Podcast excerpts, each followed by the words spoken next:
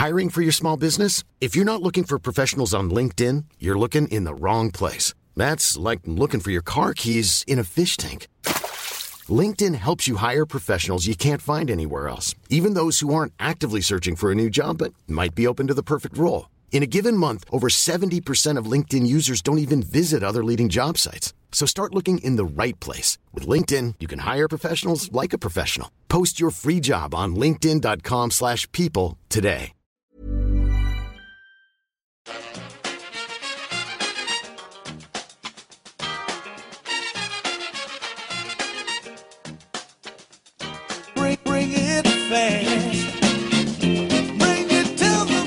Hello and welcome back to the EPL Roundtable. I'm your host, Kevin DeVries, and as always, if you'd like to reach us at the podcast, you can do so by either tweeting us at EPL Roundtable or emailing us at eplroundtable@gmail.com. All right, we are here for a Leicester update, joined, of course, by the fantastic Jim Knight, who you can find on Twitter at JimKnight88. He is also head of content marketing for DAZN. Jim, a pleasure having you on, and I'm sure you're in a pretty good mood considering some of your recent deals.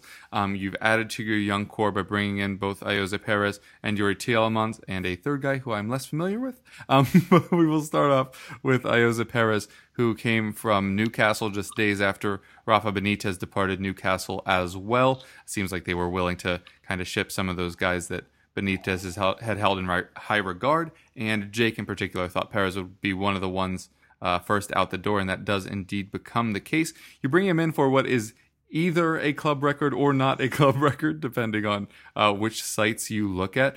Just how excited were you by the signing of Ayoze Pérez? Yeah, I think because he is a Premier League player already, I think maybe a lot of our fan base were pretty underwhelmed, particularly when the fee emerged to be like £30 million. I think a lot of people thought that was potentially a lot of money. But, you know, in the current transfer market, it's very difficult to find a player that's already in the Premier League and get them for less than that. That £30 million benchmark seems to be exactly that. It's a benchmark for players of the required quality. To move between Premier League clubs. Like we've seen a few deals recently that people have raised their eyebrows at fee-wise. Tyrone Mings springs to mind in that same ballpark figure. I was pretty happy, to be honest, with the Perez signing, not only because I think he has already demonstrated that he's a capable Premier League player, so I think the risk is pretty low. He's got a high floor. I think, you know, in American terminology, I don't think his performances are going to be hit or miss in terms of the long term, because we know he can do it. I think it's more just consistency for him. He has never been the most prolific player, and obviously when you are classed as a kind of striker forward, that's the first stat that people are going to look at. But I think he probably brings a lot more to the team than just goals. He had his best season to date last year, and that was 12 goals. So I think based on the amount of money Leicester have wasted on very, very poor strikers, the likes of Soleimani and Musa and Iheanacho, who've never really done anything kind of noteworthy for significant fees. If Perez could get double figures in terms of the goals column, he would probably be seen as a success. If he could match his goal tally from last year, you know, I think that would be a suitable first return. I think also the second part of why I was quite happy with him is that he's quite a versatile player, and obviously Leicester do have an abundance of wingers, but to sign a wide player that could potentially operate as a second striker as well, or in that kind of number 10 role that James Maddison has traditionally been in when required is quite interesting, and I think that maybe has been kind of overlooked, and potentially it's part of the reason that the Leicester staff are so interested in it, because it really does fit two needed positions in terms of Leicester's squad at the moment. We've really struggled to find a second striker to play alongside Vardy with any kind of effectiveness whatsoever. Now, some of that is because we've preferred a 4-2-3-1 formation where a second striker isn't always required. But also, we've spent a lot of time and resources looking for a player that can contribute, and we've not had anyone contribute double figures as a second striker for a few seasons now. So I think, you know, Perez is a solid signing. It's not going to be the one fans get most excited about, partly because we signed that guy a few days later. But it does mean that, you know, it's more quality and depth, and he fits the kind of age range that Brendan Rodgers and Claude Puel before him looked to bring in terms of cementing that youthful kind of approach. and building around that core of young talent that Leicester have already got in their team. Yeah, he certainly does seem to fit that. And I think the versatility is a really interesting point, because I'm curious as to where you think he will be playing, and if you want to take a rough guess at how many minutes he get this year. To my mind, well, obviously he played on the right for the majority of last season for Newcastle. So in theory, my thought immediately led to Demari Gray, that maybe he'd continue to struggle for minutes. But also Iheanacho has struggled in attack as well, and could potentially be kind of supplemented by him as well. Yeah, I think that's exactly it. I think maybe the primary focus will be, assuming this is on the assumption that a 4-2-3-1 will continue to be the go-to formation, because I think that's where we've looked at our most effective in the last kind of 18 months, 2 years, when we've been playing a 4-2-3-1. We moved away from the 4-4-2 that was operated by Nigel Pearson, and the first part of the most successful and first part of the Claudio Ranieri reign. We very much won the Premier League playing a standard 4-4-2, but the team has evolved now in such a way that the over-reliance on the wide players means that a 4-2-3-1 is more effective, particularly if you've got someone like James Maddison in the number 10 role. So I would fear for Demari Gray's prospects long-term, based on, Perez coming in and being a player that operates in that same realm.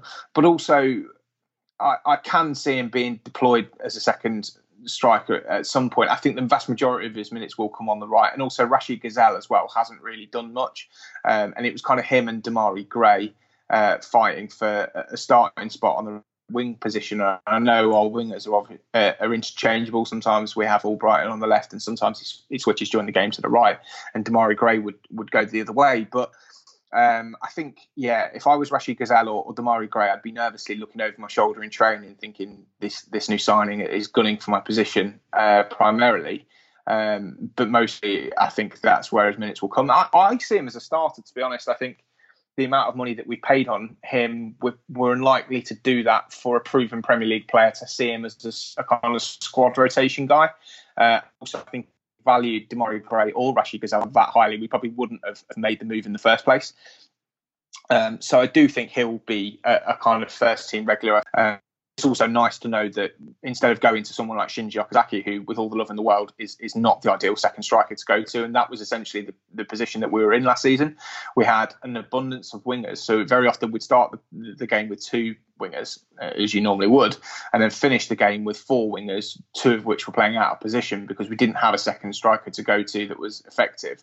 And like I say, Shinji Okazaki is part of the title-winning team. He was a brilliant player. Scored some very important goals for us, but since he and Leonardo Ulloa kind of moved away from the club, we've never really found that second striker option. So if Perez can fit that mould nicely, without having to necessarily change things too much, you could make a substitution, take off a more defensive-minded player, throw on another winger, and then move Perez into the second striker position that James Maddison has sometimes occupied. Then I think it's a handy addition to have. But I'd certainly kind of imagine he would be a starter. And I think it may leave Gray and Ghezzal kind of feeding off scraps a little bit, certainly in the early part of the season. Mm. Do you think closer to 2,000 or 3,000 minutes? I mean, I would probably split the difference there and say probably I'd put him at around 2.5 for a season, mostly because I think there will be kind of he strikes me as the type of player who, if it isn't going for him, he might well be withdrawn. So I don't know whether he'll start and finish that many games, mostly because we do have so many options off the bench for his position. So it's very, very difficult, unless he's having a brilliant game, to leave him on the field if you are struggling. Like Vardy is the complete opposite, for example. You very rarely go to take Vardy off the field because he's your number one first name on the team sheet situation, and it's unlikely that he would be withdrawn in for the sake of someone else, unless we go on to buy someone, who could be a tall, rangy striker off the bench, a more kind of Leonardo Ulloa Plan B type. But because of this year, what we found a lot of the time last year was that the wingers were the players that were substituted. So often you'd start with someone like Mark Albrighton, for example, and Demari Gray. And then if things weren't going our way, there might be someone like Rashid Ghezzal, and then Harvey Barnes obviously progressed through the season. And I was obviously really highly thought of as well. So there's plenty of competition for places in those wide positions. Obviously, we still have a month to go until the transfer window closes. So if there's an offer comes in for someone like Demari Gray, I don't know whether he would be considered as a sale prospect. I know Bournemouth are very interested in him. I think it was a year or 18 months ago. We turned down a couple of bids in the £20 million region. And obviously, they've gone on to sign a few players that fit that mould. So I don't know whether they're still in the market for him or whether we see him as a squad player and we don't want to sell him. But yeah, I can't see Perez being signed for 30 million to sit on the bench, given he's a proven Premier League player with way more consistency than anybody else that we've got to offer in that position. It just seems a bit backwards to me to spend that kind of money on a player if you don't see him as a starter, kind of from the word go. Fitness, obviously, notwithstanding. Yeah, makes sense. Then you further bolster the squad by bringing back Yuri Tielemans, who, of course, was there on loan since January. As soon as the season ended, I would not have expected him to go back, expected the market to really start to accelerate on him, and then it just kind of didn't. Not to imply that you couldn't have gotten him in that situation, but that situation just didn't occur. So then you're able to snatch him up. I understand there's also a story about Manchester United involved. Yeah, so I will happily admit that I wasn't sure that we'd be able to get him back. I thought we'd be in the market for him, but I also thought Leicester bidding, say, 40 million, which was the asking price that we were quoted, would fire the starting pistol on a race that would include the likes of Tottenham, Manchester United, and maybe a few other clubs from around the continent as well, because of the quality that he demonstrated when he was on loan for the 6-month period. I think it's fair to say he's one of the best technical players that I've seen at Leicester. He brings a lot of much-needed creativity and kind of assists. He contributed with a few goals as well, which is obviously always welcome from that kind of deep-lying playmaker role. And I think he also frees James Maddison up tremendously, who's playing in that number 10 role a lot of the time. So I think that's a really exciting spine of the team if you look through it, both in terms of age and potential output as well. I believe that, well, the story today that's emerged, and this is kind of widely reported, so I think it's fairly trustworthy, was that Tielemans' agent was keen for him to put off signing for Leicester until the Paul Pogba situation at Manchester United had reached a conclusion, because he believed that Tielemans would be one of the players that Manchester United would look to as a potential replacement if Pogba was kind of moved on. I can completely believe that, and I very much looked at Tielemans, who's 21, and said, this guy could easily be a Champions League player based on what we saw. And it wasn't just a small body of work. You know, he was a regular from the moment he signed with us on loan in January. So we thought it was going to be a nice little honeymoon period, but we thought essentially it was going to come to an end when he went back to Monaco, because they'd be keen to cash in on him and they'd be kind of inundated with offers, and he'd end up taking more money and more stature to go elsewhere. Obviously that he's returned to Leicester, which is, you know, it's fantastic for us. And I think there's a real, it's not very often it happens. The last time it happened, it was Esteban Cambiasso, I think, when we brought him in, a completely different player, obviously, but he was at the time was he was a real kind of coup for Leicester. And it was the type of player that Leicester fans didn't think would be possible. So I think, you know, Tielemans has that air about him in the sense that we know what he can do. We've seen him, and the fan base immediately fell in love with him last year. I mean, it's difficult not to. He seems such a kind of likeable character. He wears his heart on his sleeve, and he put in a series of match-winning performances for us towards the second half of the season. You know, particularly once Brendan Rodgers came in and kind of revitalised the entire squad, he seemed to kind of really kick on and grow into that role, and potentially, I guess that's the main reason that he's come back. He obviously likes the city, the team, and has got to know a few members of the squad. And I guess, you know, he sees that as a legitimate next step for his career. Am I thinking that he'll be a Leicester player in 2.5 years' time? Probably not. He's another one similar to Harry Maguire, who I guess we might talk about later. But he, you know, you could easily see him playing for a Champions League club that wasn't Leicester in 2 years' time, because I think for 40 million, teams will be looking at him in the £80 million region in a couple of years because he's that good. It's great for us, obviously, in the short term, because it allows us another springboard, hopefully, to climb the table even further. And I think Leicester fans are realistic about that. I don't think there's anyone expecting him to be, you know, retiring at Leicester in 12 or 13 years' time once he's finished his playing career. But we're all happy to be the next step in his career as he looks to get it back on track. I'm not really sure what Monaco was seeing, that they didn't want him, to be honest. I've watched a few of their games, both domestically and in Europe last year. And I know they had a tumultuous time with three coaches, two of which were the same person inside a calendar year. So that's not ideal, but I can't imagine that they've got that many better central midfielders than him.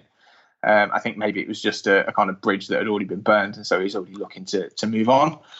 But yeah, he's a fantastic signing, really exciting. And I think he will be kind of the one that fans look to as a real sign of intent from Brendan Rodgers and the club this season, because he is one of those kind of dream signings, I guess, that people thought wouldn't happen. It's come off, and I think it just shows Leicester's ability, A, to pay good money, because I'm sure he's making a fair bit, but also our ambition as a club, and hopefully he's been sold on the project as a whole. And I hate that word when it comes to football, the project, but you know, hopefully the next 2 or 3 year plan under Brendan Rodgers, again, who's a managerial version of Tielemans potentially, you know, looking to use Leicester as a bit of a springboard towards a real kind of top tier premium job.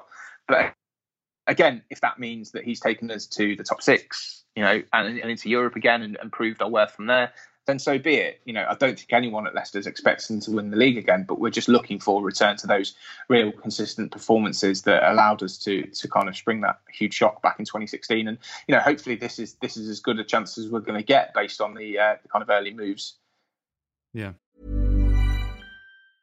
Mother's Day is around the corner. Find the perfect gift for the mom in your life with a stunning piece of jewelry from Blue Nile. From timeless pearls to dazzling gemstones, Blue Nile has something she'll adore. Need it fast? Most items can ship overnight. Plus, enjoy guaranteed free shipping and returns. Don't miss our special Mother's Day deals. Save big on the season's most beautiful trends. For a limited time, get up to 50% off by going to BlueNile.com. That's BlueNile.com. I'm Sandra, and I'm just the professional your small business was looking for. But you didn't hire me, because you didn't use LinkedIn Jobs. LinkedIn has professionals you can't find anywhere else, including those who aren't actively looking for a new job, but might be open to the perfect role, like me.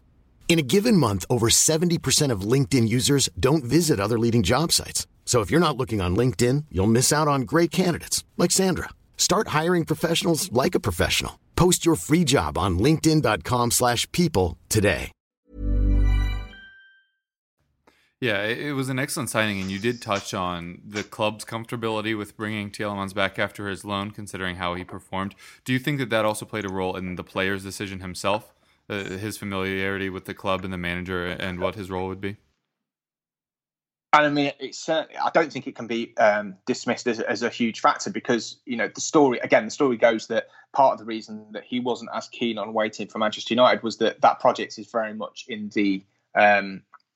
it's in a bit of a difficult phase at the moment. So they've obviously got Ole Gunnar Solskjaer, who went in, lit the place up, won, you know, had the best start in Manchester United managerial history to start his role there, got the job permanently, and then the form just key kind of players wanting to leave. Obviously, they've got Alexis Sanchez there just draining the club of £500,000 a week. You've got Paul Pogba, who wants out. It doesn't seem like a hugely happy camp. They're looking to bring in reinforcements, which is understandable because they need them. Otherwise, they definitely won't be finishing in the top four, let alone competing for the title next season. But I think the stability, relative stability, because Leicester's never been that stable. You know, we've gone through our fair share of managers. It's not like we've had one manager for the last 10 years and just consistently built on that. But I think certainly the club and the playing style suits him as well. You know, he's not going to be asked to play defensive style of football. He can do the difficult defensive work, which I think is part of what makes the fans love him so much. But he obviously enjoyed his time last year. I think you could see that on the pitch. You know, he was allowed to express himself and given a kind of pivotal role through the centre of that team. And he came up trumps as well. He's provided plenty of assists. He got a few goals. And, you know, he's a really, really classy player and adds that touch of flair alongside Wilfred Ndidi, who kind of does the destroyer role, picking up the pieces, you know, the slide tackles. He'll take the cheap bookings if he needs to, and then allow Tielemans to recycle the ball and kind of make the best of the situation going forward. So, yeah, I'm sure that played a huge role. The club are also kind of on the up in terms of the infrastructure as well. So there's a talk of a stadium expansion coming in the next couple of years, which would be huge. And there's a new training ground that's being built kind of outside the city, which is a huge upgrade on the current situation. So hopefully he's been as impressed with the infrastructure of the club and what's going to come in the next 2 to 3 years as he is with the playing staff and the squad and the coaching that's gone on. But yeah, I think most Leicester fans are just delighted to have him back. I've not, like I said, I've not seen the reaction to a signing since Cambiasso like this. So hopefully his spell goes as well as Cambiasso's, but is a little bit longer because he was a one-season wonder and called it a day. So fingers crossed Yuri's with us for a bit longer than 12 months. Yeah, and I would certainly expect him to be there longer than that. You mentioned Maguire a little bit earlier. He's kind of the biggest name of potential outgoings. We kind of talked in the pre-show that, you know, if somebody comes in with 80 million, you're willing to take that and just kind of move on in that position. Do you think that will happen? Do you think the market will build? Or do you think, like Mahrez a couple summers ago, that maybe the market starts just maybe 10 million short of what you're expecting and then never grows from there? Yeah, I think if the negotiations reach that £80 million threshold, which obviously would make Maguire the world's most expensive defender replacing Virgil van Dijk, then I think the club would probably look to sell. I'm not sure they're willing to dig their heels in quite like they were with Mahrez the season that they did, because I just think they know that the market is there to get top dollar for him. And as much as he is a brilliant player, and we've seen the best of him both domestically and for England in the last kind of 18 months, 2 years, I'm not sure he's worth, in the nicest possible way, I'm not sure he's worth £80 million. So I think to get £80 million for him would be kind of good value as a selling club, and particularly if it's Manchester United buying him, because goodness knows what's going to happen there over the next kind of 18 months. So I'm not convinced Solskjaer's going to be a long-term choice for them. I think he could be sacked in the next 6 or 7 months when things don't start right at the beginning of next season. So I think 80 million is probably the threshold. And if someone doesn't come up to that level, then fine. But I think the fact that Manchester City and Manchester United are sniffing around, I think they will probably bid each other into that territory. I'm not sure how serious the City interest is, but obviously they are in the market for a central defender after Vincent Kompany left. So there is a gap there. Do I think he's worth 80 million? No. So on that basis, would I sell him if that was offered to me and I was in charge of making the decision? Yes, absolutely. He obviously wants to go and earn big money and play Champions League football, neither of which we can offer him in the same kind of, certainly not Champions League football, obviously, but not in the realms of what Manchester City could offer him in terms of football. But then United have got Europa League, but they're probably also willing to maybe double or more his current wages. So it's a no-brainer as a player, I guess, particularly one kind of reaching the peak of his career, or what you'd expect would be the peak years of his career. It would be sad to see him go, obviously, and particularly with Tielemans and Perez coming in, I would love to see what a fully motivated Maguire would add to the Leicester squad for a season, similar to what we got with Mahrez, although he wasn't fully motivated the whole time. It seemed to be as soon as the transfer window came around, his motivation came back, but then it dropped off a cliff when the possibility of him getting a move for a few months was impossible because of the dates. So yeah, I think he will leave, and I think it will be Manchester United, but I think we'll have got the kind of the threshold figure that we're looking for, which would be 80 million or thereabouts. And I think that will be a kind of satisfactory outcome for all parties. Manchester United get their player. They get to spend a bit more money on their fledgling defence, and we get £80 million, which pays for Tielemans and Perez and potentially a few more players to come in on top as well. We've not got, I wouldn't say we've got the best of the best defensive options. Obviously, Wes Morgan's kind of being phased out of the team now. And I think he's going to move more into a coaching role, to be honest, as he sees out his new contract, which is a year extension. We've got Johnny Evans, who's come in and, you know, been a real breath of fresh air in the defence. I think him and Morgan made a fantastic partnership at the end of last season. But also there's Filip Benkovic, who was on loan at Celtic last season. So Brendan Rodgers knows him well. And there's Söyüncü as well, who's the Turkish international who played a little bit in fits and starts last year. Still very raw, still very young. I think he's 22. But we spent, I think, combined almost £30 million on those two prospects. So it's almost like we were expecting to be in this situation at some point. So hopefully one of those players could step up and kind of, not necessarily replace Maguire like for like, I think that's difficult to expect, but fill in a gap to the point where, you know, it wasn't looking like a massive gaping hole in the defence. So yeah, whether or not we go out and reinvest some of that Maguire money in a replacement or not, I don't know, or whether they've got faith in the current kind of players that are squad players, to step up. And, you know, at the end of the day, we bought them as young prospects a year ago or more, so now's the time you'd expect them to kick on after a bit of first team experience. And yeah, hopefully the recruitment team have done their due diligence in terms of finding players that we could turn into first team starters and then maybe be in this position again in a couple of years' time. Yeah, and your recruiting team has obviously been doing fantastic work for the past few years, so would not be surprised if you bring in somebody that, kind of like you're saying, comes in at a lower fee and then is worth at least double, if not more than that. Just not strikers. Just not strikers. Strikers seem to be worth half. The problem is you keep paying a lot of money for your strikers. The key is spending a little amount of money. Exactly that. And that's kind of what I think the two calculated gambles we took on Söyüncü and on Benkovic were exactly that. They were in the region of, I think, 15, 16 million pounds, I think, for both. And the idea was that if one of them comes off, then we could quadruple our money on that one player, and that would pay for both of them twice over. So, yeah, fingers crossed. We've seen a little bit of both. Obviously, Benkovic has been out on loan at Celtic, which doesn't harm his cause, I think, obviously, with Rodgers coming in, and he'll know what he's all about. And hopefully pre-season will tell us maybe if Maguire does make a move, it's sooner rather than later, so that we get the opportunity to replace him if we need to. Yeah, that'll certainly be interesting. You mentioned him and you mentioned Gray as potential leavers. Is there anybody else that might depart the club before the start of the season? I think it's basically Maguire now. There was talk of, you know, as there always is, because Leicester finished, I know we didn't win that many games in the last six, for example, but particularly the second half of the year, the second half of the season, when Rodgers came in, we really picked up. And I think that's thrust the likes of Ben Chilwell and James Maddison into the spotlight. Both of those, as you would expect for players of their age, and a club of Leicester stature, were linked with bigger moves.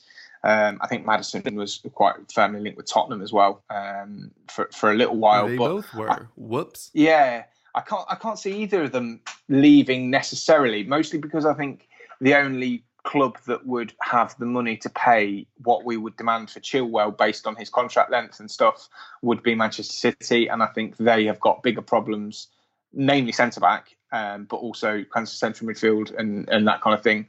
That they've got priorities there. I don't see them spending really, really big on a left-back. And they did bring Angelino in their current back. Situation.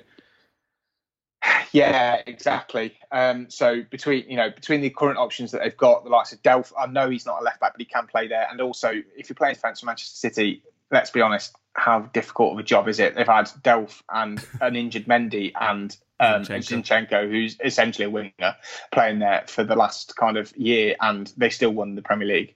They still won a domestic treble. So I don't think that's a huge kind of bone of contention for them.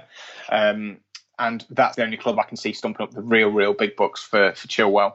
Maddison is an interesting one. I feel like he's a player that looks really good on the highlights, and I know he created a lot of chances, but he does go missing a little bit in games. But I guess that's the kind of the youthful exuberance that you get with him. Sometimes he's not as consistent as you'd like him to be. But then if he was, he'd already be a top four player because he'd be creating more chances than, you know, anyone else in the division, and someone would have snapped him up. So, again, quite happy to hold on to those two and see if we can kind of carry on being a big part of their development. I don't see either of them being Leicester players for longer than a couple more years, because I think the time will come on their current trajectory that they'll prove themselves worthy of a move elsewhere. But again, hopefully we're in the same situation as Maguire, where as a selling club, it's nice not to feel like you're being dictated to by the quote-unquote bigger team, and we're in a position to get top dollar for an asset that we've kind of nurtured. And then we can go out and maybe start the cycle again and look to replace them. But yeah, I don't see any huge outgoings apart from Maguire over the next month or so. All right, well, with kind of all that squad news in mind, what do you think the expectation is for Leicester next season now? You mentioned top six. I assume that isn't the – well, maybe it's the goal this year, but maybe not the requirement for Rodgers. Yeah, I think the line being towed will be a top 10 finish again. I think top six will be the aim from an internal perspective this year. I'm trying to kind of keep myself in check a little bit. I think there are question marks over three of the established big six.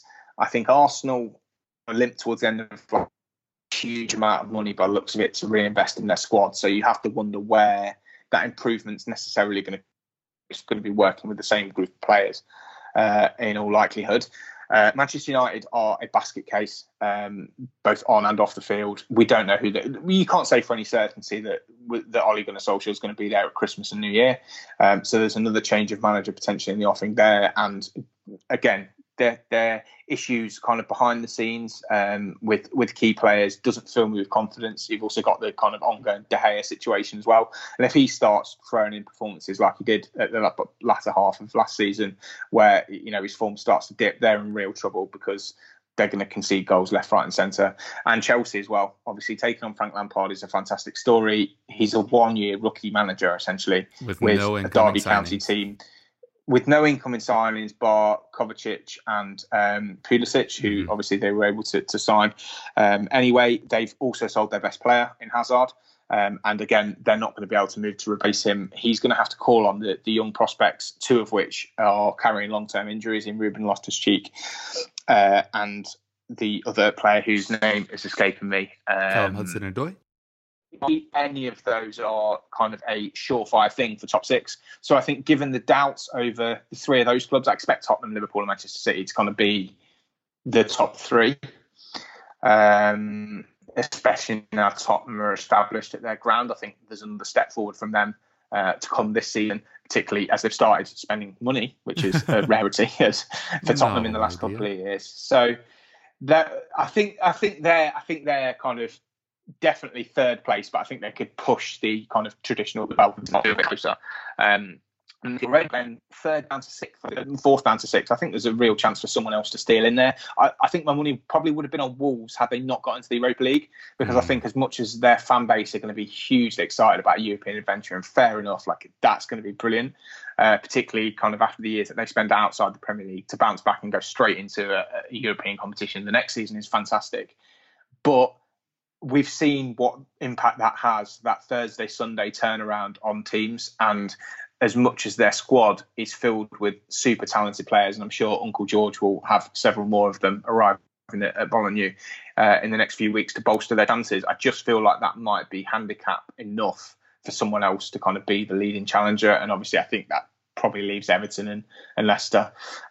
So hopefully we can hold on to Maguire and go forward with that, because I think him leaving would be a huge dent to kind of the top six ambition.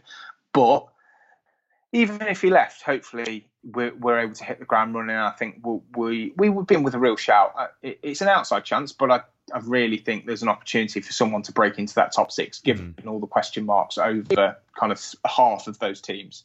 And I don't think that, it's not a huge reach to suggest that Chelsea, Arsenal, and particularly Manchester United could have a kind of down year this year. Yeah. Well, I'd be a little surprised if you sold Maguire to a challenger for a top six spot, but they're a challenger with 80 million to burn. So I think, having seen them spend 50 million on Aaron Wan-Bissaka, who is a fantastic prospect, but he's essentially a player with much less top flight experience under his belt than Maguire. 80 million doesn't seem out of the picture when you consider their kind of relative careers at the moment. Agreed. And I do agree with your overall idea that the top six there's probably a slot there this year, a unique slot with both United and Chelsea kind of facing issues at the moment. But, this is football. We could all be wrong and one of them somehow wins the title. Oh, definitely. I mean, we could be here and Leicester could finish ninth again. And we could be saying the same thing over again. But again, I don't think that would be a failure. I also think we're going to take the cups a bit more seriously this year, because that has been a huge bone of contention with our fan base, the fact that we've reached quarterfinals twice in the Carabao Cup the last 2 years, played Manchester City at home both times and lost both times, having fielded rotated lineups. I think we lost on penalties both years, didn't we? So, you know, it's a real bugbear for the fans that we've not taken the chance of domestic silverware a bit more seriously. And I know that's often a thing that's levelled at clubs that don't have a chance of winning the league, that the fans would like to see a bit, or that aren't going to be relegated. They want to see a bit more from the cup runs. But hopefully Rodgers takes that on board, because it was a real stick to beat Puel with when things weren't going right. So hopefully, you know, the ownership have taken stock of that. And I'm sure they'd love, you know, a bit more domestic silverware to go in the cabinet. Who doesn't want a cup run? So, yeah, fingers crossed. Yeah, well, certainly best of luck with that this season. That'll do it for us right now, though. If you want to tell the folks where they can find you, now would be a good time. Yeah, thanks for listening, guys. I'm on Twitter at Jim Knight Tweets, and I am the head of content marketing for a company called DAZN. So a lot of the stuff that I do is betting and football related. So if that's your thing, then check us out on goal.com and stockway.com as well. Awesome. Well, Jim, an absolute pleasure as always. I'm sure we'll speak soon.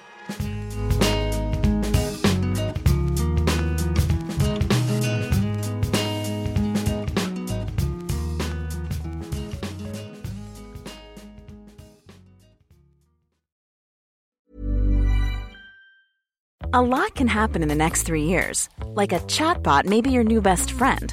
But what won't change? Needing health insurance. UnitedHealthcare Tri-Term Medical Plans are available for these changing times. Underwritten by Golden Rule Insurance Company, they offer budget-friendly, flexible coverage for people who are in between jobs or missed open enrollment. The plans last nearly 3 years in some states, with access to a nationwide network of doctors and hospitals. So for whatever tomorrow brings, UnitedHealthcare Tri-Term Medical Plans may be for you. Learn more at uh1.com.